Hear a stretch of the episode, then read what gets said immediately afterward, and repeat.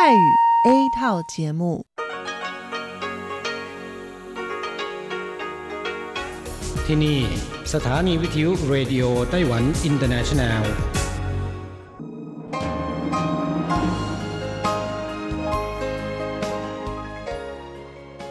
กลับมาฟังขณะนี้ท่านกำลังอยู่กับรายการภาคภาษาไทยเรดิโอไต้หวันอินเตอร์เนชันแนลหรือ RTI ออกกระจายเสียงจากกรุงไทเปไต้หวันสาธารณรัฐจีน เป็นประจำทุกวันนะครับ นอกจากรับฟังทางเครื่องรับวิทยุได้แล้ว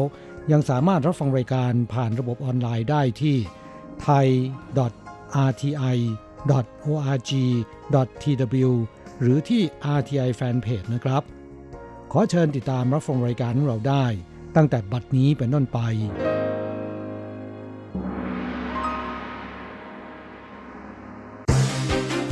ลำดับแรก ขอเชิญติดตามรับฟัง ข่าวประจำวัน สวัสดีค่ะ คุณผู้ฟัง RTI ที่เคารพทุกท่าน ขอต้อนรับเข้าสู่ช่วงของข่าวประจำวันจากสถานีวิทยุ Radio Taiwan International ในวันพฤหัสบดีที่ 22 พฤศจิกายน พุทธศักราช 2561ข่าวไต้หวันมีดิฉันมณพรชัยวุฒิเป็นผู้รายงานค่ะ มีรายละเอียดของข่าวที่น่าสนใจดังนี้ นายกไล่ชิงเต๋อเผย ไต้หวันใช้เวทีเอเปกส่งสัญญาณว่าต้องการเข้าร่วม 4PTPP ในวันนี้กระทรวงการต่างประเทศ กระทรวงเศรษฐการและสภาพัฒนาแห่งชาติไต้หวัน ได้กล่าวรายงานต่อที่ประชุมสภาบริหาร เกี่ยวกับผลการเข้าร่วมการประชุมกรอบความร่วมมือทางเศรษฐกิจ ในภูมิภาคเอเชียแปซิฟิกหรือเอเปกโดยในการประชุมครั้งนี้นะคะ ไต้หวันได้สอบถามถึงความคืบหน้าในการเข้าร่วมเป็นสมาชิกของเขตการค้าเสรี ในกลุ่มประเทศแถบเอเชียแปซิฟิกหรือ CPTPP เพราะสมาชิกหลักใน CPTPP ก็เป็นสมาชิกของเอเปกด้วย ดังนั้นการเข้าร่วมประชุมเอเปกของไต้หวันนะคะ จึงถือเป็นโอกาสดี ที่ไต้หวันจะได้แสดงให้ CPTPP เห็นถึงความประสงค์ ในการเข้าร่วมเป็นสมาชิก เพื่อนำกลับไปพิจารณาเป็นครั้งที่ 2 โดยตอนนี้นะคะผ่านเกณฑ์การพิจารณาจาก 6 ประเทศ ที่เป็นสมาชิกหลักของ CPTPP แล้ว คาดว่าภายในสิ้นปีนี้จะมีการประกาศผลอย่างเป็นทางการ ซึ่งก็กำชับทุกฝ่ายที่เกี่ยวข้องนะคะ ให้พยายามอย่างเต็มที่ เพื่อผลักดันให้ไต้หวันสามารถเข้าร่วม CPTPP ได้นายกไล่ชิงเต๋อเรียกร้องให้ประชาชนออกไปใช้สิทธิ์เลือกตั้งและลงประชามติ ใกล้เข้ามาทุกทีสำหรับการเลือกตั้งระดับท้องถิ่นและการลงประชามติ ซึ่งจะมีขึ้นในวันที่ 24 พฤศจิกายนนี้ โดยวันนี้นะคะนายกรัฐมนตรีไล่ชิงเตอ๋อกล่าวในที่ประชุมสภาบริหารว่า ขอให้ประชาชนทุกคนออกไปใช้สิทธิ์ในการลงคะแนนครั้งนี้ การเลือกตั้งครั้งนี้ถือเป็นภาระหนักที่หลายฝ่ายต้องร่วมกันรับผิดชอบ เพราะก่อนหน้านี้ในเขตคูหาเลือกตั้ง มักมีเหตุการณ์ที่ไม่คาดฝันเกิดขึ้นหลายครั้ง จึงทำให้กำชับเจ้าหน้าที่ที่เกี่ยวข้องนะคะ ว่าเฝ้าระวังและควบคุมดูแลคูหาเลือกตั้งอย่างเคร่งครัด เพื่อให้การเลือกตั้งออกมายุติธรรม ขาวสะอาดและโปร่งใสที่สุด ร้อมดำเนินการเลือกตั้งนับคะแนนจนถึงสรุปผลออกมาเสร็จสมบูรณ์ได้อย่างราบรื่น นายกรัฐมนตรีไล่ชิงเตอ๋อกล่าวอีกว่า การเลือกตั้งครั้งนี้ยังมีการเปิดให้ลงประชามติด้วย ซึ่งผู้ที่มีสิทธิ์ลงประชามติจะต้องมีอายุครบ 18 ปีบริบูรณ์ขึ้นไป ส่วนผู้มีสิทธิ์เลือกตั้งนะคะ จะต้องมีอายุครบ 20 ปีบริบูรณ์ขึ้นไป ดังนั้นจึงอยากเรียกร้องให้ผู้มีสิทธิ์ทุกคน โดยเฉพาะกลุ่มคนรุ่นใหม่ ที่จะเป็นกำลังสำคัญของชาติต่อไปในอนาคต ออกมาใช้สิทธิ์ของตนเองในครั้งนี้อย่างเต็มที่ เพื่อรักษาคุณค่าของระบอบประชาธิปไตยในไต้หวันให้ก้าวหน้าขึ้นไปอีกขั้นไต้หวันคาดปี 2020 เริ่มใช้บัตรประชาชนแบบสมาร์ทการ์ด พร้อมเก็บหมายเลข 7 ไว้สำหรับกลุ่มคนข้ามเพศ นับวันแนวคิดเรื่องความเสมอภาคสำหรับกลุ่มคนข้ามเพศ หรือกลุ่มคนเพศทางเลือก ค่อยๆ กลายเป็นที่ยอมรับของประชาชนไต้หวันมากขึ้น รัฐบาลนะคะจึงได้พยายามผลักดันนโยบายที่มีความเกี่ยวข้องกับเรื่องความเสมอภาค หรือความเท่าเทียมทางเพศ โดยล่าสุดสภาเพื่อการพัฒนาแห่งชาติไต้หวันก็เปิดเผยว่า บัตรประชาชนแบบสมาร์ทการ์ดจะเริ่มใช้งานจริง ในปีคศ2020 โดยจะเก็บหมายเลข 7 ไว้สำหรับระบุสถานะของกลุ่มคนข้ามเพศในอนาคต คุณเฉินเหม่ยหลิงนะคะประธานคณะกรรมการเพื่อการพัฒนาแห่งชาติไต้หวันกล่าวว่า ขณะนี้รัฐบาลอยู่ในระหว่างเตรียมความพร้อมสำหรับใช้บัตรประชาชนแบบสมาร์ทการ์ดซึ่งขั้นตอนต่อไปนะคะก็คือการรวบรวมข้อมูลโดยกระทรวงมหาดไทยที่เกือบเสร็จสมบูรณ์แล้ว คาดว่าในปีหน้าค่ะจะเริ่มแผนการเปลี่ยนบัตรประชาชนเป็นแบบสมาร์ทการ์ดระยะที่ 1 ได้ และเมื่อพิจารณาถึงอนาคตเกี่ยวกับการระบุเพศบนบัตรประชาชน ซึ่งจะเป็นตัวเลขตัวแรกที่ถัดมาจากตัวอักษรภาษาอังกฤษนั้น การให้ความเสมอภาคกับกลุ่มคนข้ามเพศจึงควรต้องมีแผนรองรับ โดยจะเก็บเลข 7 ไว้ใช้ระบุสถานะของกลุ่มคนข้ามเพศ ส่วนชาวต่างชาตินะคะ ที่ถือใบถิ่นที่อยู่ถาวร ก็จะมีการเปลี่ยนจากภาษาอังกฤษนะคะ ที่เป็นอักษร 2 ตัวเหลือเพียงตัวเดียว และตัวเลขตัวแรกก็คือจะระบุเพศในบัตรประชาชนเช่นเดียวกัน โดยเลข 8 จะใช้ระบุเพศชาย เลข 9 จะใช้ระบุเพศหญิง ซึ่งจะทำให้ระบบตัวเลขบนบัตรทั้ง 2 ชนิดเข้าสู่ระบบเดียวกัน เมืองไถตรงทำลายสถิติบัตรเลือกตั้งยาวที่สุดในไต้หวัน 78 เซนติเมตรการเลือกตั้งระดับท้องถิ่นในไต้หวันเข้าสู่ช่วงโค้งสุดท้ายแล้วทุกพื้นที่ทั่วไต้หวันนะคะ มีบรรยากาศการหาเสียงในโค้งสุดท้ายที่เข้มข้นมากขึ้นสำหรับเมืองไถตรงที่อยู่ทางภาคตะวันออกของไต้หวัน แม้ครั้งนี้ประชาชนจะต้องทำการลงคะแนนเสียงเพียงแค่ 5 รายการ แต่กลับมีความยาวของบัตรเลือกตั้งถึง 78 เซนติเมตรซึ่งทำลายสถิติบัตรเลือกตั้งยาวที่สุดในไต้หวัน คณะกรรมการการเลือกตั้งเมืองไถตรงเปิดเผยว่า ครั้งนี้มีผู้สมัครสมาชิกสภาเทศบาลถึง 22 คนค่ะทำให้บัตรเลือกตั้งมีความยาวถึง 78 เซนติเมตร โดยครั้งนี้เมืองไถตรงมีจำนวนประชาชนที่มีสิทธิ์ลงคะแนนเสียงเลือกตั้งทั้งหมด 179,706 คน ซึ่งการเลือกตั้งทุกครั้งก่อนหน้านี้ มีประชาชนมาลงคะแนนเสียงเลือกตั้งไม่ถึงร้อยละ70 แต่ปีนี้นะคะ การแข่งขันของผู้สมัครค่อนข้างดุเดือด และเป็นที่ได้รับความสนใจ จึงคาดว่าจะมีประชาชนเดินทางไปลงคะแนนเสียงเลือกตั้งถึงร้อยละ70 อย่างแน่นอน ในส่วนของการลงประชามติที่มีเงื่อนไขว่าผู้มีสิทธิ์ลงประชามติ จะต้องอายุครบ 18 ปีบริบูรณ์ขึ้นไป และพำนักอาศัยอยู่ในไถตรงเกิน 6 เดือน ก็ทำให้ไถตรงนะคะมีจำนวนประชาชนที่มีสิทธิ์ลงประชามติทั้งหมด 185,996 คน ซึ่งคาดว่าการขนส่งอุปกรณ์การเลือกตั้งไปตามเขต และพื้นที่หมู่เกาะต่างๆ จะเสร็จสิ้นภายในวันนี้ งานเกษตรแฟร์ไต้หวันประจำฤดูหนาวเริ่ม 30 พฤศจิกายนถึง 2 ธันวาคมนี้ สำนักงานอาหารและผลิตภัณฑ์การเกษตร คณะกรรมการการเกษตรไต้หวัน ได้จัดแถลงข่าวการจัดงานเกษตรแฟร์ไต้หวันประจำฤดูหนาวปีคศ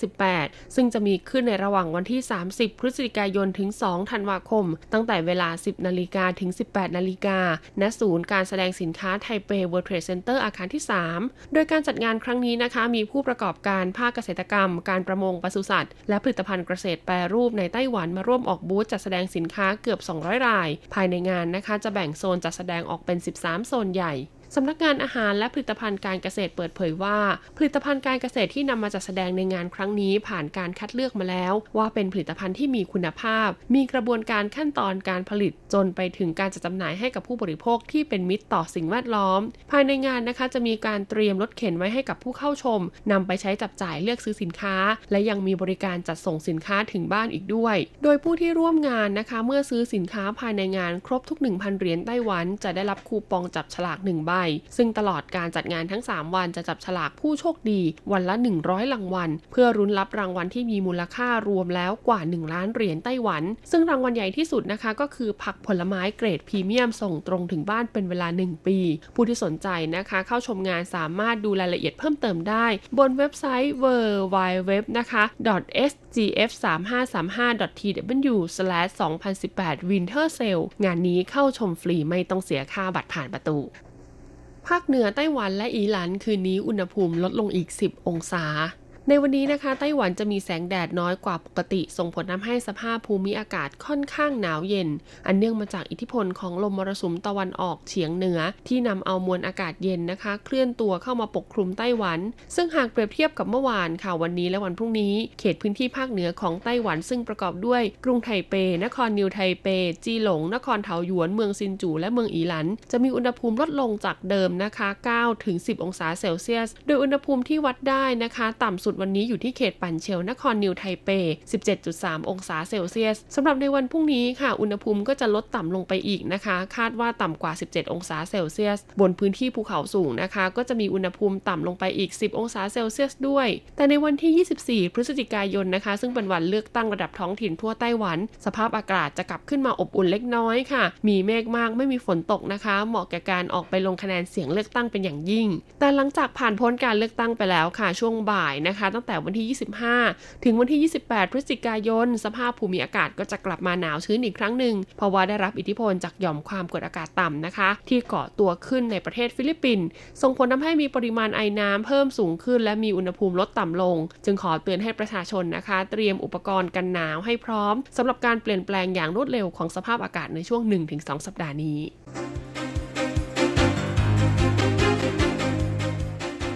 ต่อไปขอเชิญฟังข่าวต่างประเทศและข่าวจากเมืองไทยค่ะ สวัสดีค่ะ คุณผู้ฟังที่เคารพ ช่วงของข่าวต่างประเทศและข่าวในเมืองไทยรายงานโดยดิฉันการจยากริชยาคมค่ะ ข่าวต่างประเทศสำหรับวันนี้นั้นเริ่มจากข่าว เกาหลีเหนือและเกาหลีใต้ เชื่อมถนนข้ามพรมแดนระหว่างกันแล้ว กระทรวงกลาโหมของเกาหลีใต้แถลงว่าเกาหลีเหนือและเกาหลีใต้ เชื่อมถนนข้ามพรมแดนระหว่างกันเป็นครั้งแรกในรอบ 14 ปี โดยถนนดังกล่าวอยู่ใกล้จุดกึ่งกลางของเขตปลอดทหารบนคาบสมุทรเกาหลี กว้าง 12 เมตร ปีหน้าจะใช้เป็นพื้นที่สำหรับปฏิบัติการร่วม เพื่อส่งคืนศพของผู้เสียชีวิตในสงครามเกาหลี เมื่อปี 2493ถึง2496 การเชื่อมต่อถนนดังกล่าวเป็นส่วนหนึ่งของความตกลงจากการประชุมสุดยอดที่กรุงเปียงยางระหว่างประธานาธิบดีมุนแจอินของเกาหลีใต้ และคิมจองอึนผู้นำเกาหลีเหนือ เมื่อเดือนกันยายนที่ผ่านมา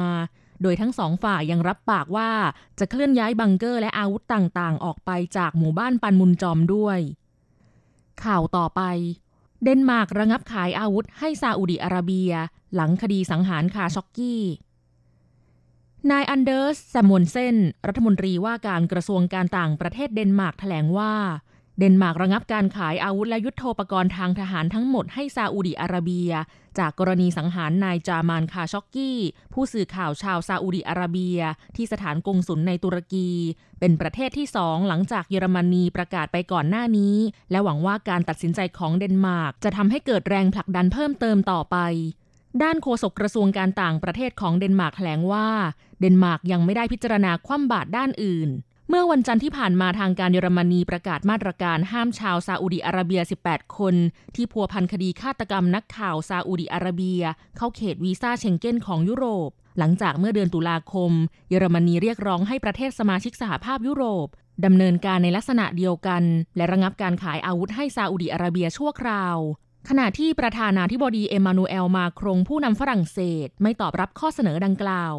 จากการสอบสวนที่ผ่านมาเจ้าหน้าที่ซาอุดิอาระเบียยอมรับว่ามีส่วนเกี่ยวข้องและได้ควบคุมตัวไว้ 21 คนแล้ว อย่างไรก็ตามข้อมูลจากหลักฐานของ CIA สหรัฐ ได้ข้อสรุปจากการประเมินหลักฐานต่างๆ ว่า เจ้าชายโมฮัมเหม็ดบินซาลมานมกุฎราชกุมารแห่งซาอุดิอาระเบียทรงเป็นผู้สั่งการให้สังหารนายจามานคาช็อกกี้ด้วยพระองค์เอง ต่อไปขอเชิญคุณผู้ฟังรับฟังข่าวในเมืองไทยค่ะ การรถไฟแห่งประเทศไทยมั่นใจ สถานีกลางบางซื่อ เปิดใช้งานได้ต้นปี 2564 นายวรวุฒิมาลา รองผู้ว่าการกลุ่มธุรกิจการบริหารทรัพย์สิน รักษาการในตำแหน่งผู้ว่าการรถไฟแห่งประเทศไทย กล่าวถึงความคืบหน้ากรณีโครงการรถไฟฟ้าสายสีแดง ช่วงบางซื่อรังสิตและงานก่อสร้างสถานีกลางบางซื่อ มั่นใจว่างานก่อสร้างสถานีกลางบางซื่อจะเสร็จในเดือนพฤศจิกายน 2562 ระบบอานัดสัญญาณจะเสร็จกลางปี 2563 จะเริ่มทดสอบระบบหรือเทสรันในเดือนมิถุนายน 2563 และเปิดบริการเดือนมกราคมปี 2564อย่างไรก็ตามย้ำว่า แม้ว่าสถานีกลางบางซื่อจะเปิดให้บริการ แต่ไม่ได้หมายความว่าสถานีรถไฟกรุงเทพหัวลำโพง จะปิดบริการ หลังสถานีกลางบางซื่อเปิด สถานีหัวลำโพงจะใช้เวลาขนย้ายขบวนรถ เตรียมความพร้อม รวมถึงดูความเชื่อมต่อโครงการสำคัญ เช่น โครงการส่วนต่อขยายช่วงบางซื่อพญาไทมักกะสันหัวหมาก และอาจใช้สถานีหัวลำโพงเป็นสถานีของสายสีแดง ส่วนต่อขยายช่วงบางซื่อพญาไทมักกะสันหัวหมาก หัวลำโพงปัจจุบันสถานีกลางบางซื่อมีความคืบหน้าการก่อสร้างร้อยละ 60.28 ทั้งนี้โครงการระบบรถไฟชานเมืองสายสีแดงช่วงบางซื่อรังสิต สามารถรองรับปริมาณผู้โดยสารถึง 3 0 0แสนคนต่อวัน รวมทั้งรองรับการเดินทางระบบรางทุกประเภท ทั้งรถไฟชานเมือง รถไฟฟ้าแอร์พอร์ตเรลลิงก์และรถไฟความเร็วสูง และยังสามารถเชื่อมโยงการเดินทางกับระบบขนส่งทางรางอื่น ๆ ได้ ไม่ว่าจะเป็นรถไฟฟ้าสายสีน้ำเงิน สายสีชมพู สายสีเขียว รถไฟใต้ดิน ซึ่งเป็นการพลิกโฉมการเดินทางด้วยระบบรางของประเทศไทย และกลายเป็นศูนย์กลางการเดินทางด้วยระบบรางที่ใหญ่ และทันสมัยที่สุดในภูมิภาคเอเชียตะวันออกเฉียงใต้ต่อไปเป็นอัตราแลกเปลี่ยนประจำวันพฤหัสบดีที่ 22 พฤศจิกายน พุทธศักราช 2561 อ้างอิงจากธนาคารกรุงเทพสาขาไทเป โอนเงิน 10,000 บาทใช้เงินเหรียญไต้หวัน 9,590 เหรียญ แลกซื้อเงินสด 10,000 บาทใช้เงินเหรียญไต้หวัน 9,880 เหรียญ 1ดอลลาร์สหรัฐใช้เงินเหรียญไต้หวัน 31.15 เหรียญแลกซื้อค่ะ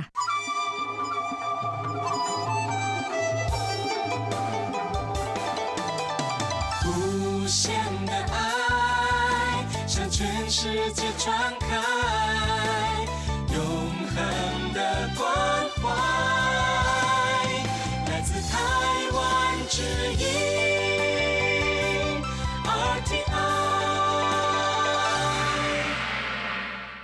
ครับคุณครับขณะนี้คุณกำลังติดตามรับฟังรายการภาคภาษาไทยจากสถานีวิทยุ RTI ซึ่งส่งกระจายเสียงจากกรุงไทเป ไต้หวันสาธารณรัฐจีนอยู่นะครับ และต่อไปนั้นขอเชิญคุณผู้ฟัง ติดตามรับฟังชีพประจรเศรษฐกิจ จากการจัดเสนอของกฤษณัยสายประพาส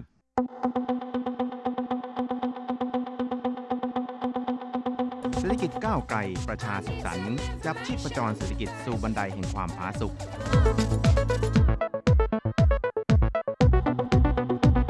ร่วมจับชีพจรเศรษฐกิจกับกฤษณัยสายประพาส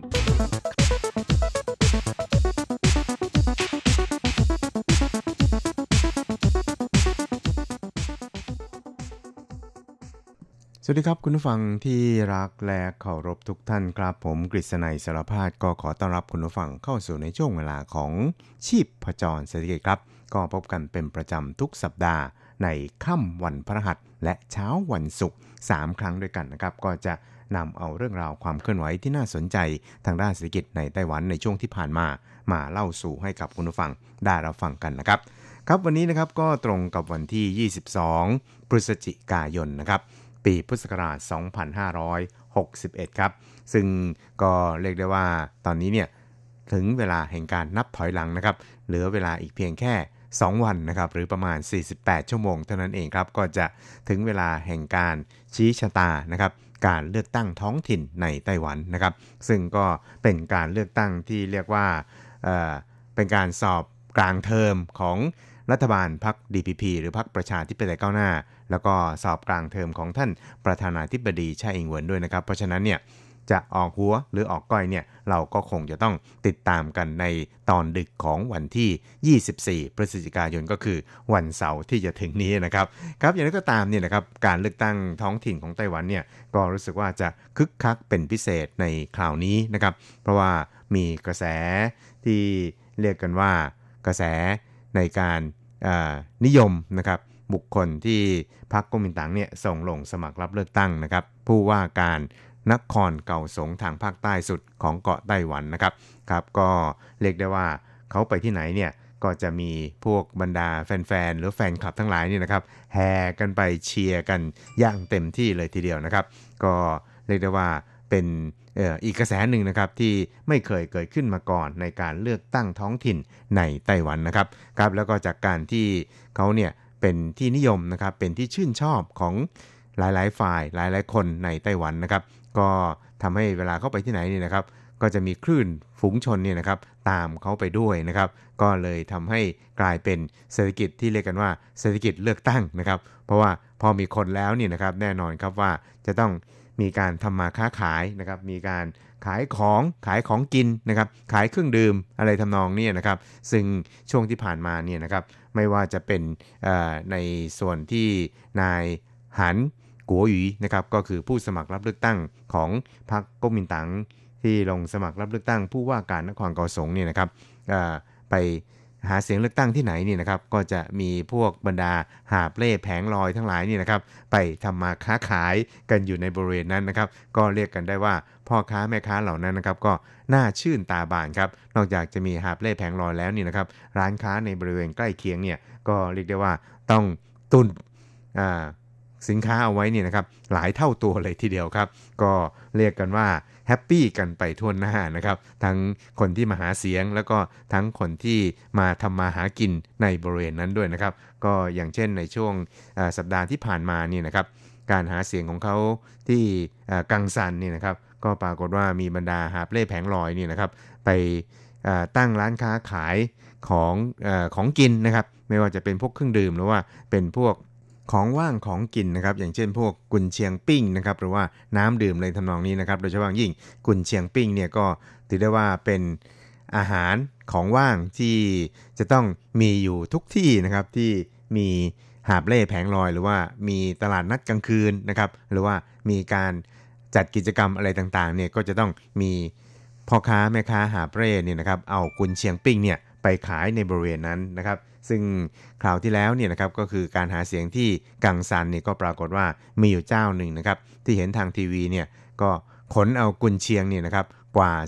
3,000 ชิ้นนะครับหรือว่า 3,000 แท่งเนี่ยไปขายในบริเวณงานนะครับ ปรากฏว่าขายหมดในชั่วพริบตาเดียว คุณผู้ฟังก็ลองคิดดูนะครับว่า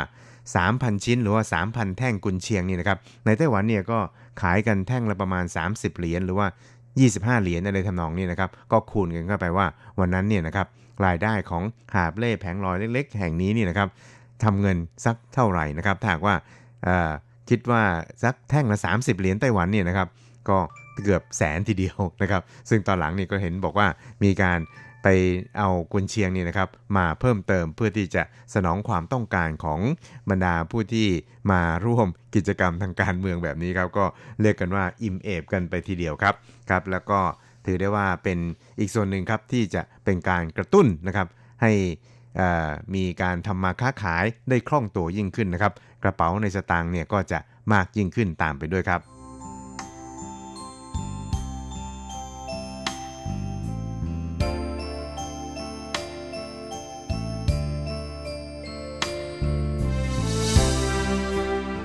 ครับจากเรื่องราวที่เล่าให้ฟังกันเมื่อสักครู่นี้นะครับก็คือเศรษฐกิจเลือกตั้งแล้วนะครับ ตอนนี้เราก็ลองไปติดตามเกี่ยวกับทางด้าน แนวนโยบายมุ่งใต้ใหม่ ของรัฐบาลท่านประธานาธิบดีชาอิงหวนครับซึ่งในช่วงที่ผ่านมาครับก็คือประมาณ 2 ปีเศษเนี่ยก็นำเสนอแนวนโยบายมุ่งใต้ใหม่หรือว่า New South b o u นั่นเองครับโดยเฉพาะอย่างยิ่งทางด้านการเกษตรนะครับแต่ว่าอย่างไรก็ตามเนี่ยก็มี นักวิชาการนี่นะครับออกมาเตือนเหมือนกันนะครับว่าเอ๊ะถ้าว่าเราไปมุ่งในแง่ของนโยบายมุ่งใต้ใหม่กันอย่างจริงจังนี่นะครับโดยเฉพาะยิ่งทางด้านการเกษตรเนี่ยจะทำให้เทคนิคหรือว่าเทคโนโลยีที่ทันสมัยเกี่ยวกับทางด้านการเกษตรของไต้หวันเนี่ยนะครับล่วไหลไปอยู่ในมือของ ต่างชาติหรือเปล่าอะไรทำนองนี้นะครับ ซึ่งในแง่นี้เนี่ยนะครับทางคณะกรรมการกิจการการเกษตรของไต้หวันนะครับ โดยนายหลินจาหลงนะครับรองอธิบดีฝ่ายการต่างประเทศของคณะกรรมการการเกษตรไต้หวันนี่นะครับ ก็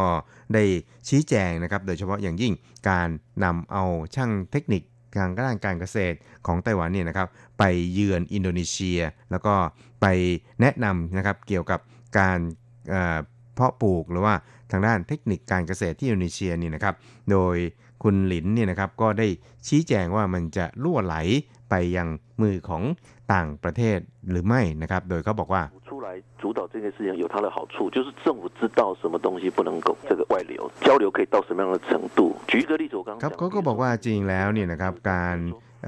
นำเอาเทคโนโลยีการเกษตรไปช่วยเหลือประเทศพันธมิตรของไต้หวันนะครับ ก็เรียกได้ว่าอยู่ภายใต้การดูแลของภาครัฐนะครับ เพราะฉะนั้นเนี่ยรัฐบาลเองเนี่ยก็ทราบอยู่เต็มอกเลยทีเดียวครับว่า เทคโนโลยีการเกษตรใดนะครับที่เป็นเทคโนโลยีที่มีความทันสมัยและไม่ควรที่จะให้มีการล่วไหลไปอยู่ของต่างชาติได้นะครับ อย่างเช่น กรณีของอินโดนีเซียในคราวนี้นะครับ ก็มีการสาธิตแแปลงเพาะปลูก ข้าวนะครับ ซึ่งแน่นอนนะครับว่ามี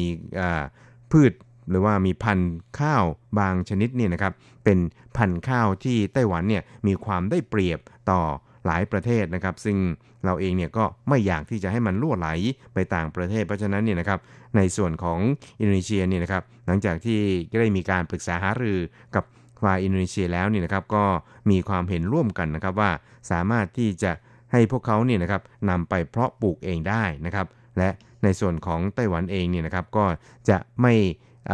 มีการล่วไหลในส่วนของพันธุ์ข้าวดีๆ ออกไป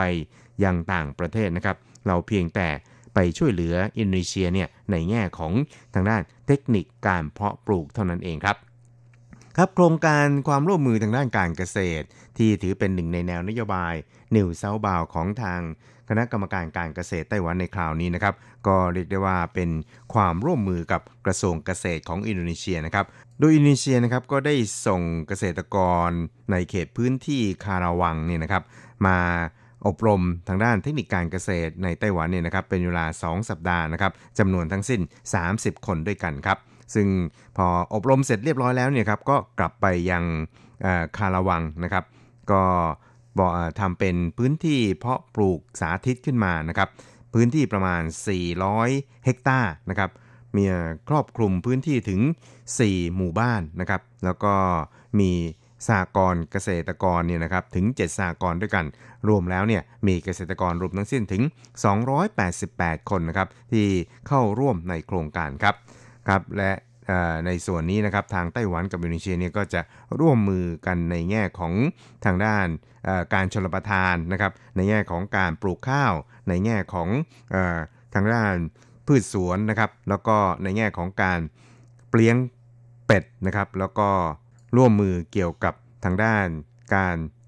จัดตั้งสหกรณ์การเกษตรขึ้น รวมแล้วเนี่ยจะร่วมมือกันใน 5 ด้านใหญ่ ๆ ด้วยกันนะครับ โดยพื้นที่เนี่ยครอบคลุมทั้งหมดถึง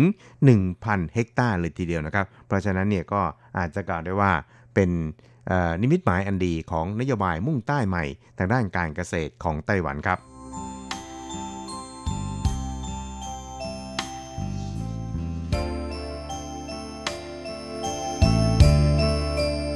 ครับอีกนึงครับเราไปดูเกี่ยวกับทางด้าน GDP ไต้หวันนะครับซึ่งในช่วงที่ผ่านมาครับทางสถาบันวิจัยเศรษฐกิจไต้หวันนั้นก็ได้ประเมินคาดการตัวเลขอัตราการเจริญเติบโตทางเศรษฐกิจหรือว่า GDP ของไต้หวันนะครับซึ่งก็คาดว่าปีหน้าก็คือปี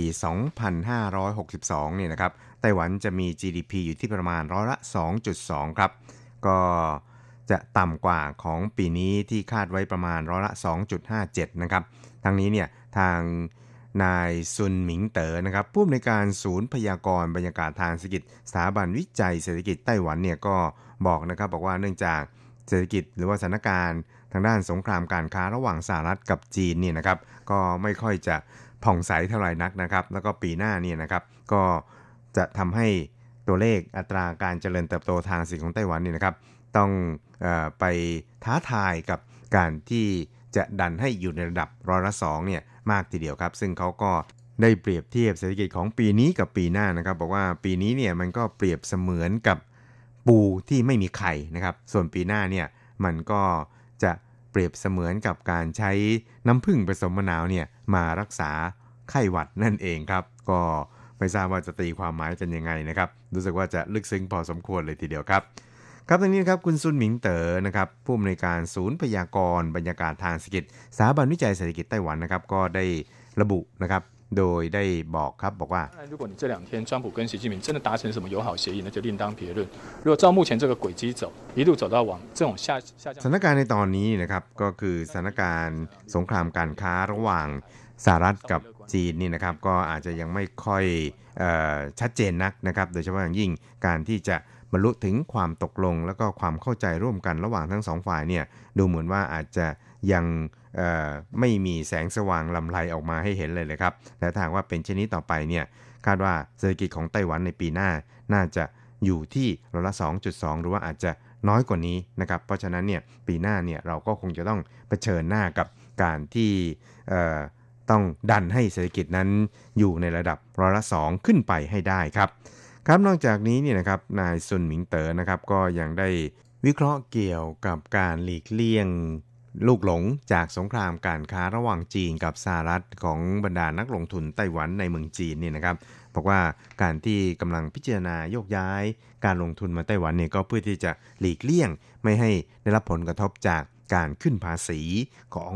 ทางการสหรัฐนั่นเองครับ อุตสาหกรรมส่วนใหญ่ที่จะกลับมาลงทุนในไต้หวันนี่นะครับ ก็เห็นจะได้แก่อุตสาหกรรมที่เกี่ยวข้องกับทางด้าน ICT นะครับแล้วก็อุตสาหกรรมที่เกี่ยวข้องกับทางด้านการสื่อสาร โดยนอกจากจะโอนหรือว่าย้ายการลงทุนมาอย่างไต้หวันแล้วนี่นะครับ ก็ยังมีการพิจารณาที่จะไปลงทุนในเวียดนามด้วยนะครับ ซึ่งในส่วนของไต้หวันเองเนี่ยก็ต้องเตรียมการ ในการรับมือกับการอพยพโยกย้ายกลับเข้ามาลงทุนในไต้หวันของนักลงทุนเหล่านี้ให้พร้อมเลยทีเดียวครับ ครับคุณครับเวลาของชีพประจรเศรษฐกิจในวนี้ก็หมดลงแต่เพียงเท่านี้นะครับ เราจะกลับมาพบกันใหม่ในสัปดาห์หน้า เวลาเดิมและที่เดิม สวัสดีครับ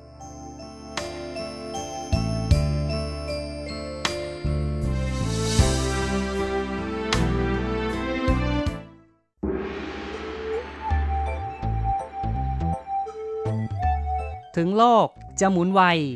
RTI ก็หมุนทัน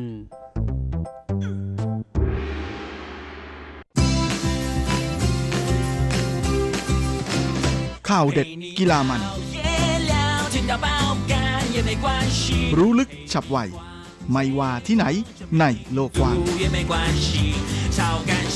กับทีระยางและเจาะลึกกีฬาโลก สวัสดีครับคุณฟังทุกท่านผมธีระยางพร้อมด้วยเจาะลึกกีฬาโลกประจำสัปดาห์นี้ก็กลับมาพบกับคุณฟังอีกแล้ว เช่นเคยเป็นประจำพร้อมข่าวกีฬาเด็ดๆ มันๆ จากทั่วโลก และสำหรับโฟกัสของวงการกีฬาไต้หวันในสัปดาห์นี้นะฮะเราก็มาดูกันที่การแข่งขันแบดมินตันในศึก Yonex Sunrise Hong Kong Open 2018 ชิงรางวัลรวม 4 0 0แสนเหรียญสหรัฐหรือประมาณ 12.8 ล้านบาทที่แข่งขันกันที่ฮ่องกง โดยรายการนี้ก็เป็นทัวร์นาเมนต์เก็บสะสมคะแนนในระดับ BWF World Tour 500 และในประเภทคู่ผสมรอบรองชนะเลิศนั้น ก็มีเจ้าบาสเดชาพลพัววรานุเคราะห์นะฮะที่จับคู่กับปอป้อทรัพย์สิรีแต้รัตนชัย ซึ่งเป็นคู่มืออันดับ8ของโลก ลงสนามพบกับหวังหยี่ลู่และหวงตงผิงนะคู่อันดับ2ของรายการที่เป็นคู่อันดับ2ของโลกด้วย โดยสถิติในการพบกันของคู่นี้ก่อนหน้านี้เคยเจอกันมาแล้ว 5 ครั้งนะเป็นคู่ของบาสกับปอป้อที่ทำผลงานได้ดีกว่า เก็บชัยชนะไปได้ 4 ครั้ง ล่าสุดที่เจอกันใน French Open 2008 นั้น คู่ผสมของไทยก็เอาชนะมาได้ 2 ต่อ 1 เกม มาในครั้งนี้ ทั้งคู่ก็ต่างเริ่มเกมได้อย่างคู่ขี้และสูสีทีเดียวผลัดกันทำคะแนนอย่างสนุกนะฮะทางฝ่ายหวังกับหวงนั้นเป็นฝ่ายที่ ขยับออกนำก่อนนะที่ 7 ต่อ 6 ก่อนที่หลังจากนั้น คู่จีนก็ได้พยายามเร่งทำเกมบุกเข้าใส่นะและทำคะแนนได้เป็นระยะจนออกนำห่างถึง 14 ต่อ 7 และ 16 ต่อ 9 แม้ว่า บาสกับปอปอจะพยายามพึดสู้ ค่อยๆ ไล่ทำคะแนนจี้ตามมานะโดยทำได้ 5 แต้มรวดจนไล่ตามมาถึง 14 ต่อ 16 แต่หวังกับหวังนั้นก็เร่งทำเกมเร็ว 4 คะแนนติดจนขึ้นแท่นที่ 20 ต่อ 14 และแม้ว่าช่วงปลายเกมนั้นเดชาพลกับซับซิรีพยายามสู้เต็มที่ จนไล่ตามมาถึง 17 ต่อ 20 แต่ก็ไม่ทันแล้วนะเพราะว่าแต้มถัดไปนั้น เป็นฝากของคู่ผสมจีนที่ เก็บได้ก็เลยเอาชนะไปก่อนในเกมแรกด้วยสกอร์ 21 ต่อ 17 ในเกมที่ 2 เป็นฝ้าของคู่ผสมชาวไทยที่ทำได้ดีกว่าเมื่อเป็นฝ่ายทำคะแนนออกนำไปก่อนที่ 3 ต่อ1นะก่อนที่เกมรุกอย่างดุดันเป็นพายุบุกแคมของหนุ่มสาวชาวจีนนั้น จะกลับมาเร่งทำคะแนนแล้วก็ไล่แซงจนออกนำห่างที่ 8 ต่อ 4 แม้ว่าคู่ไทยจะไล่ฮึดตามมาจนตามมาติดๆที่ 8 ต่อ 9 แต่ว่าฝากคู่จีนนั้น ก็ยังคงมาติดเครื่องนะฮะเร่งหนีออกไปอีกนะจนนำห่างถึง 16 ต่อ 10 ก่อนที่พวกเขาจะปิดเกมได้สำเร็จนะในเกมที่ 2 ด้วยคะแนน 21 ต่อ 13 โดยใช้เวลาในการแข่งขันรวมทั้งสิ้น 13 นาที เป็นนั้นว่าคู่ไทยอดเข้าชิง ในส่วนของคู่ผสมไต้หวันก็ทะลุเข้าถึงรอบรองชนะเลิศเหมือนกันนะก็คือการจับคู่ระหว่างหนุ่ม หลี่หยางและสาวสุยหย่าฉิงนะซึ่งทั้งคู่นั้นต้องลงสนามพบกับคู่มือวางอันดับ 5 ของโลกที่เป็นมือ 7 ของรายการอย่างยูตะวาตานาเบะที่จับคู่กับอาริสะฮิงาชิโนะโดยหนุ่มวาตานาเบะยูตะนั้นก็เพิ่งจะ จับมือกับสาวอาริสะนะคว้าแชมป์อ All England มาเมื่อเดือนมีนาคมที่ผ่านมานะในส่วนของคู่ผสม ก่อนที่ทัวร์นาเมนต์ที่กรุงโซลเมื่อเดือนกันยานั้นเขาก็จับคู่กับเพื่อนร่วมชาติชาวญี่ปุ่นนะคว้าแชมป์ชายคู่มาครองในการแข่งขันของคู่นี้นั้นก็ปรากฏว่าฝ้าของคู่ญี่ปุ่นนะเป็นฝ่ายที่ออกนำไปก่อนเลยตั้งแต่ช่วงเริ่มเกมแรกนะถึง 4 ต่อ 1 ก่อนที่จะนำห่างที่ 10 ต่อ 6 หลังจากนั้น คู่ของไต้หวันอาการก็ยังไม่ดีขึ้นนะเสียไปอีก 3 แต้มรวด สุดท้ายในเกมแรกนี้ก็เลยแพ้ไปแบบขาดลอยทีเดียวนะด้วยสกอร์ 11 ต่อ 21 เซตที่ 2 หลี่หยางและสุยาชิงนั้นก็เริ่มกลับมาเล่นได้ดีขึ้นนะและสามารถจับจังหวะเกมได้มากขึ้นนะ แม้ว่าจะเป็นฝ่ายตาม 2 ต่อ 4 แต่ก็ไล่ตามมาจนตีเสมอได้ที่ 4 ต่อ 4 และหลังจากนั้นฝ้าของวาตานาเบะยูตะนั้นก็พยายามรุกไล่ใส่ฝ่ายหญิงของไต้หวันก็คือสาวสุยหยาชิงตลอดนะแม้ว่าจะพยายามตีแก้กันสุดฤทธิ์แล้วนะแต่ก็ยังทำอะไรไม่ได้สุดท้ายก็เลยโดนนำห่างถึง 4 ต่อ 9 หลังจากที่เสียไป 5 แต้มรวด และหลังจากนั้นฝ้าของหลี่หยางและชิยาชิงนั้น ไม่สามารถแก้เกมบุกของคู่แข่งจากญี่ปุ่นได้นะโดยเฉพาะชิยาชิงที่โดนรุกไล่เข้าใส่หนักมากนะแม้เธอจะพยายามเปลี่ยนทางของลูกนะแต่ก็ไม่สามารถจะแก้การรุกเข้าใส่เธออย่างหนักหน่วงได้สำเร็จนะสุดท้ายก็เลยแพ้ไปอีกในเกมที่2โดยสกอร์ 10 ต่อ 21นะต้องจบเส้นทางเพียงแค่รอบ รองชนะเลิศ ในส่วนรอบชิงชนะเลิศของประเภทคู่ผสมนั้น ก็ปรากฏว่าเป็นคู่ของหวังหยุยลู่นะกับหวังตงปิง ลงสนามพบกับยูตะวาตานาเบะและอลิสะฮิตาชิโนะนะฮะซึ่งผลก็ปรากฏว่าคู่จากญี่ปุ่นเป็นฝ่ายที่เอาชนะไปได้นะฮะ สองเกมรวดด้วยสกอร์ 21 ต่อ 18 และ 21 ต่อ 14 คว้าแชมป์ใบครองได้สำเร็จ ในส่วนของประเภทหญิงเดี่ยวรอบรองชนะเลิศนั้นนะฮะก็มีใต้จืออิงนะฮะหญิงเดี่ยวมือหนึ่งของโลกคนปัจจุบันจากไต้หวันลงสนามพบกับโนโซมิโอกุฮาระ มือวางอันดับ 6 ของโลกคนปัจจุบันที่เป็นมือวางอันดับ 7 ของรายการสถิติการพบกันของคู่นี้เคยเจอกันมาแล้ว 7 ครั้งนะฮะไต้จิงชนะ 4 แพ้ 3 โดยครั้งล่าสุดที่พบกันนั้นก็คือในกีฬาเอเชียนเกมส์นะฮะครั้งล่าสุดเมื่อเดือนสิงหาคมที่ผ่านมานะฮะซึ่งตอนนั้นเนี่ยไต้จื่ออิงเป็นฝ่ายที่เอาชนะไปได้ 2 เกมรวด อย่างไรก็ดีการเจอกันในครั้งนี้ไต้จื่ออิงอยู่ในสภาพที่ไม่ค่อยจะสมบูรณ์นะฮะฟอร์มของเธอไม่ค่อยดีในทัวร์นาเมนต์นี้เลยนะฮะมาถึงทัวร์นาเมนต์ที่ฮ่องกงเพราะว่าเธอเล่นมาสามแมชนะฮะเป็นสามแมชที่เธอ ต้องเล่นถึง 3 เกมตลอดเลยจึงทำให้ร่างกายนั้นค่อนข้างจะอ่อนล้านะฮะและแค่เพียงช่วงเริ่มต้นเกมแรกเท่านั้นเองนะเธอก็เป็นฝ่ายที่ต้องตามคู่แข่งห่างถึง 1 ต่อ 8 แม้ว่าใต้หญิงเธอจะไล่ตามมาจนเหลือ 3 คะแนนนะแต่ว่าหลังจากนั้นก็โดนนำห่างไปอีก รอคู่แข่งทำได้ 6 แต้มรวดนะฮะจนออกนำที่ 18 ต่อ 9 ในขณะที่ไต้จืออิงนั้นก็ยังคงตีเสียเองเยอะมากเลยเหมือนกันนะจังหวะของเกมเสียหมดเลย ก่อนที่เกมแรกเธอจะแพ้ไปก่อนด้วยสกอร์ 12 ต่อ 21 ในส่วนของเกมที่ 2 ไต้จิงก็พยายามที่จะเล่นอย่างเต็มที่นะแต่ว่าหลังจากที่เล่นต่อได้อีกประมาณ 20 นาทีนะฮะก็คือตอนที่แต้มตามอยู่ 1 ต่อ 3 นั้น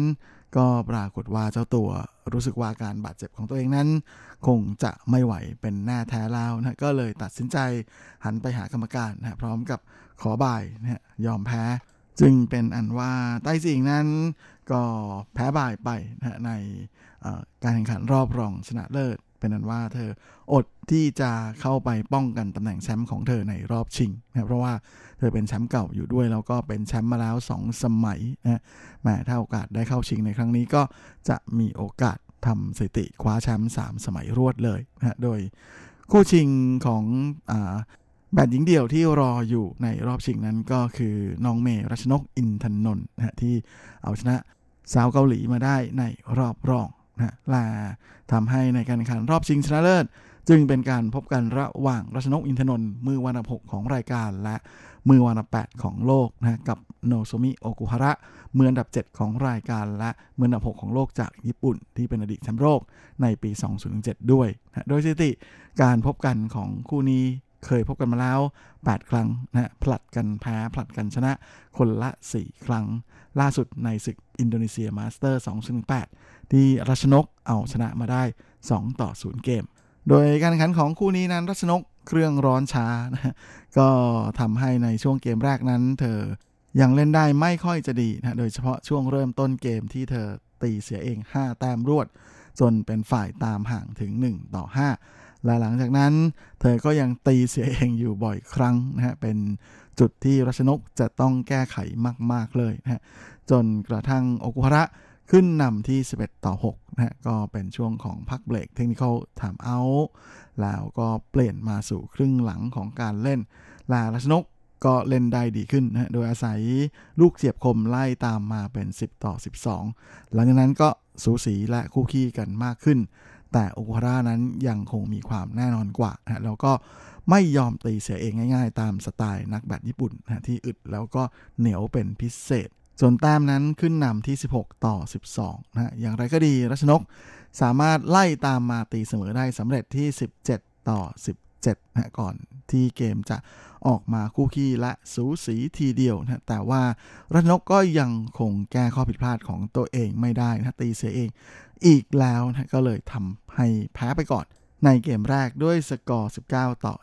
21 ส่วนสำหรับเกมที่ 2 นั้น รัชนกก็เริ่มต้นเกมได้ดีทีเดียวนะจนขึ้นนำที่ 5 ต่อ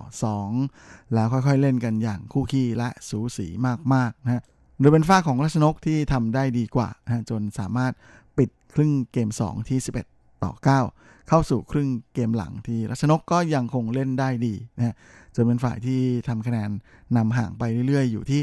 13 ต่อ 10 ก่อนที่จะเล่นกันแบบคู่ขี้และสูสีมากๆ จนเสมอกันอีกครั้งที่ 19 ต่อ 19นะอย่างไรก็ดีฝ้าของอุกระก็ปิดแมตช์ไม่ได้นะเพราะว่ามาเสมอกันอีกที่ 20 ต่อ 20 ก็เลยต้องมาดิวกันต่อนะแต่ว่าฝากของโอกุฮาระนั้นอาศัยจังหวะที่ดีกว่า แล้วก็การเล่นที่เฉียบคมและหนักแน่นมากกว่า เป็นฝ่ายที่เอาชนะรัชนกไปได้ในที่สุด ด้วยสกอร์ 22 ต่อ 24ทำให้โอคุฮาระชนะไป 2 เกมรวด โดยใช้เวลาในการแข่งขัน 64 นาทีนะส่งผลให้เธอคว้าแชมป์ไปครองนะพร้อมกับเงินรางวัล 30,000 เหรียญสหรัฐหรือประมาณ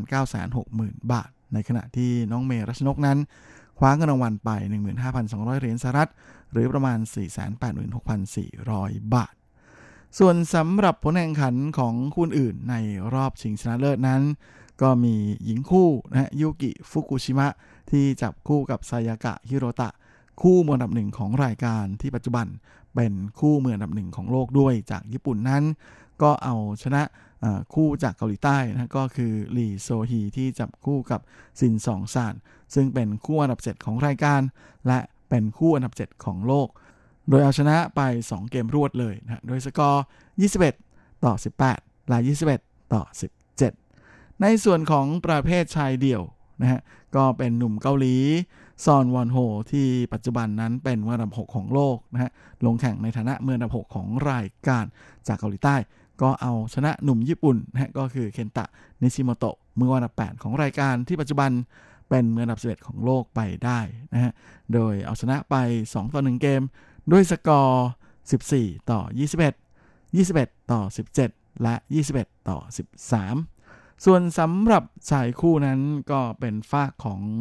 คู่อินโดนีเซียนะฮะที่ปัจจุบันเป็นมืออันดับหนึ่งของโลก แล้วก็เป็นมืออันดับหนึ่งของรายการด้วยนะก็คือเควินซันจายาที่จับคู่กับมาร์คัสเฟอร์นาลดีซึ่งคู่อินโดนั้นก็สามารถเอาชนะคู่ของญี่ปุ่นนะก็คือทาเคชิคามุระที่จับคู่กับเคอิโกโซโนดะนะซึ่งเป็นคู่อันดับ 4 ของรายการและเป็นคู่อันดับ 3 ของโลกและอินโดนั้นชนะไป 2 เกมรวดเลยนะด้วยสกอร์ 21 ต่อ 13 และ 21 ต่อ 12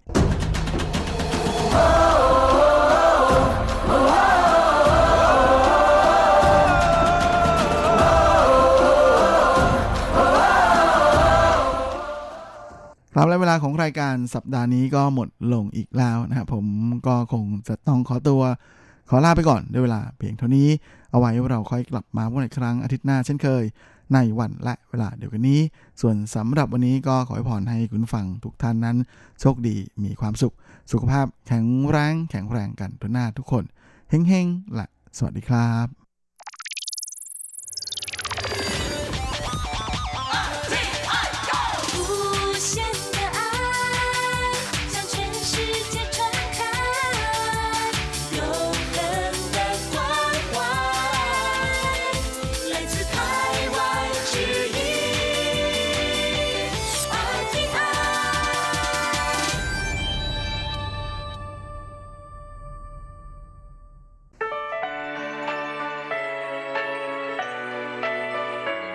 ช่วงเวลาแห่งความอร่อยกับรายการเลาะรั้วครัวไต้หวันมาแล้วครับ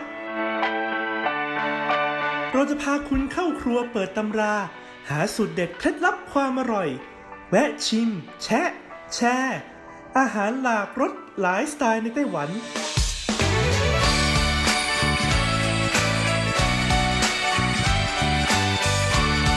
ที่มาพร้อมกับไอเดียสร้างสรรค์และสุขภาพ สิร์ฟความอร่อยโดยดีเจยุ้ยมณพร ชัยวุฒิ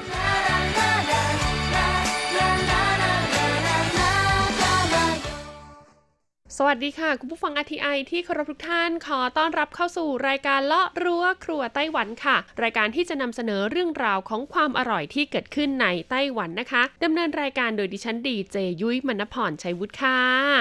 สำหรับเรื่องราวความอร่อยของเราในสัปดาห์นี้นะคะ ต้องบอกเลยว่าเกี่ยวข้องกับอ่าเรียกว่าชีวิตประจำวันของเราก็ว่าได้นะคะ ซึ่งเป็นอาหารที่ต้องบอกเลยว่าจะช่วยประทังชีวิตของเราในช่วงสิ้นเดือนได้เป็นอย่างดีเลยทีเดียวนะคะลหลายๆคนอาจจะบอกว่าอ้าวดีเจเอาเรื่องของบะหมี่กึ่งสำเร็จรูปมาพูดอีกแล้วเหรอแน่นะคะ ต้องบอกเลยว่าไม่ใช่นะคะ วันนี้ไม่ใช่เรื่องของบะหมี่กึ่งสำเร็จรูปค่ะ แต่ว่าเป็นอาหารแห้งอีกประเภทหนึ่งที่เรียกได้ว่าได้รับความนิยมไม่น้อยไปกว่าบะหมี่กึ่งสำเร็จรูปเลยทีเดียว หลายๆ คนลองเดาดูสิคะว่ามีอาหารแห้งอะไรอีกนะ ที่เราเนี่ยจะนึกถึงเวลาที่เรานึกอะไรไม่ออกว่าจะทานอะไรดีอ่า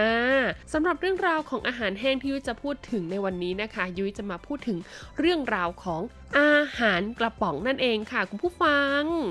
อาหารกระป๋องนะคะ หากพูดถึงอาหารกระป๋องแล้วก็หลายๆ คนคงจะนึกถึงปลากระป๋องเป็นสิ่งแรกนะคะลองลงมาก็จะเป็นพวกผักกาดดองกระป๋องบ้าง อย่างถ้าเป็นไต้หวันนะคะ อาหารกระป๋องก็จะมีพวกถั่วหมักเต้าหู้ยี้นะคะ หรือว่าเป็นพวกฟองเต้าหู้ เป็นเนื้ออ่าเป็นเนื้อแบบเนื้ออบอะไรอย่างเงี้ยกระป๋องก็มี หรือจะเป็นอาหารทะเลนะคะ ที่เขาจะเอามาทำในรูปแบบของน้ำพริก แล้วก็บรรจุกระป๋องก็มีค่ะคุณผู้ฟัง ซึ่งนอกเหนือจากอาาหารกระป๋อง local local ของไต้หวันที่เราสามารถพบเห็นได้ในร้านสะดวกซื้อนะคะ ห้างซูเปอร์มาร์เก็ตไฮเปอร์มาร์เก็ตต่างๆ แล้วค่ะ ที่ไต้หวันนะคะเขาก็ยังมีการนำเข้าอาหารกระป๋องจากหลาย ๆ ประเทศมาจำหน่ายอีกด้วย ก็อย่างเช่นในประเทศไทยเองนะคะ ถ้าเราไปห้างใหญ่ ๆ นะ อย่างแบบว่าคาร์ฟูร์ บิ๊กซีโลตัสหรือว่าแบบเอ่อพวก Gourmet Market นะคะในในส่วนของห้างสรรพสินค้าต่างๆ อย่างเงี้ยนะเราก็จะเห็นว่าเขาจะมีโซนที่เขาเรียกว่าขายของที่เป็น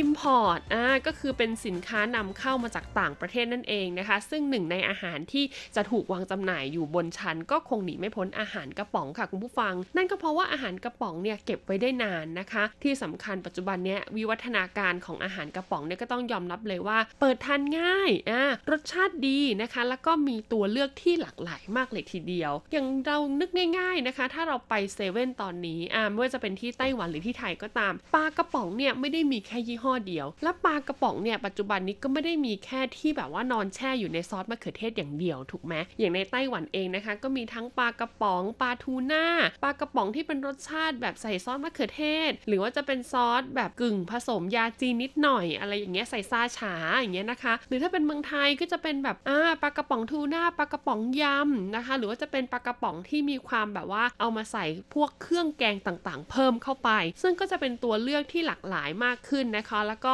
ช่วยให้ผู้บริโภคเนี่ยมีตัวเลือกในการเลือกรับประทานมากยิ่งขึ้นด้วย ซึ่งแน่นอนค่ะว่าตัวเลือกที่มากขึ้นก็ต้องมาพร้อมกับราคาที่สูงขึ้นตามไปด้วยนั่นเอง แต่ต่อจะให้สูงยังไงก็ตามนะคะ เฉลี่ยแล้วเนี่ยกระป๋องหนึ่งนะถ้าเป็นแบบว่าผลิตภัณฑ์ที่ผลิตแล้วก็จำหน่ายภายในประเทศเนี่ยก็จะอยู่ที่ประมาณ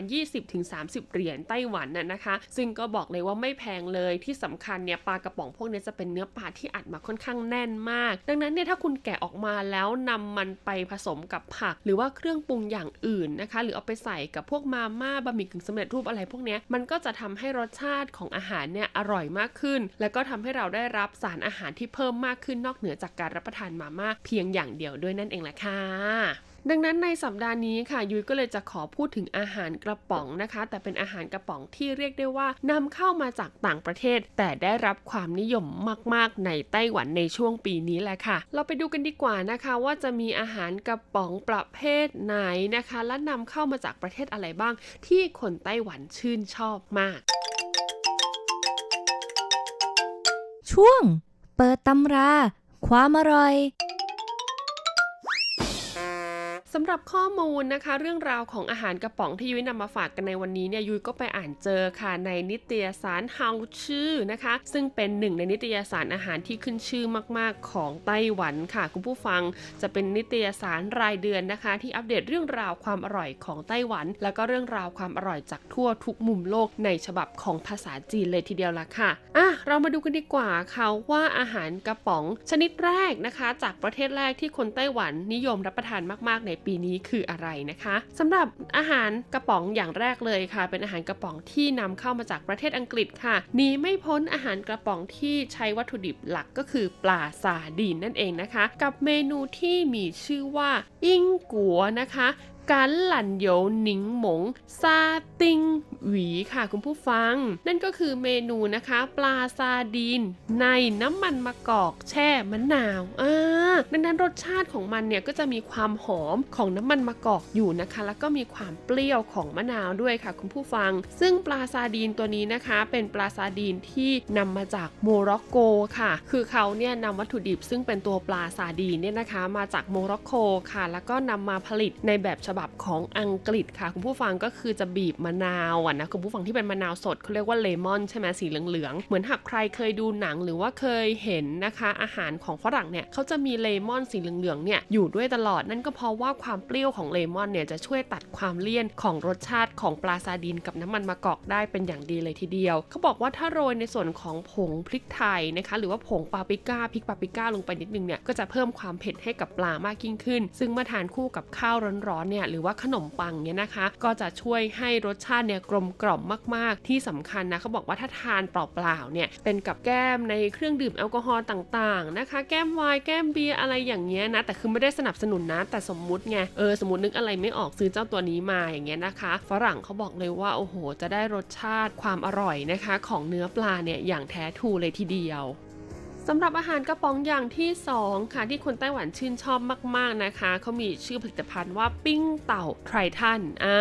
ชื่อของเขาก็บอกอยู่แล้วนะคะ ว่าต้องผลิตจากไอซ์แลนด์แน่นอนค่ะ เพราะว่า冰島ในภาษาจีนนะคะ ถ้าแปลเป็นภาษาอังกฤษ หรือว่าภาษาไทยก็คือไอซ์แลนด์นั่นเองค่ะ คุณผู้ฟัง เป็นผลิตภัณฑ์ที่นำเข้ามาจากยุโรปนะคะ ไม่ใช่ปลาเป็นปลากระป๋องสิ แต่เป็นปลาหิมะกระป๋องโอ้โห advance ขึ้นไปอีก คืออย่างที่เราทราบกันดีว่าคนไต้หวันเนี่ยมีความนิยมชื่นชอบในการทานปลาหิมะอยู่แล้วนะคะ ซึ่งเจ้านี้ค่ะเขาก็ตัดสินใจนำเอาปลาหิมะค่ะคุณผู้ฟังมาตุน ใช้คำว่าตุนนะ ดังนั้นพอตุนปุ๊บมันก็จะมีความเปื่อยถูกไหมมาตุนให้เปื่อยค่ะ แล้วก็ใส่ในส่วนของเกลือลงไปนิดหน่อย เท่านั้นเองคุณผู้ฟัง คือเป็นปลาหิมะตุนใส่เกลือแล้วก็เอามาอัดกระป๋องแค่นั้นอะโอ้โห ไม่น่าเชื่อนะ ขายดีเทน้ำเทท่าเลยทีเดียวนะคะ ดังนั้นรสชาติของมันเนี่ยก็คือจะไม่ได้มีน้ำมันที่ค่อนข้างแฉะมากเท่าไหร่ น้ำมันที่ออกมาคือก็จะเป็นน้ำมันที่มาจากตัวปลาของปลาหิมะนั่นเอง ซึ่งวิธีการทานของเขานะคะ ก็จะนำมาทา